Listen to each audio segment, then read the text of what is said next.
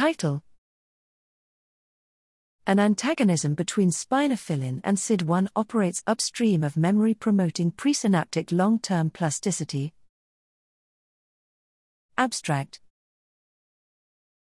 we still face fundamental gaps in understanding how molecular plastic changes of synapses intersect with circuit operation to define behavioral states.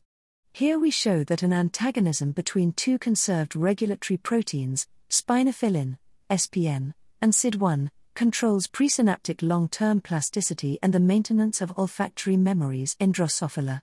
While SPN mutants could not trigger nanoscopic active zone remodeling under homeostatic challenge and failed to stably potentiate neurotransmitter release, concomitant reduction of Syd-1 rescued all these deficits.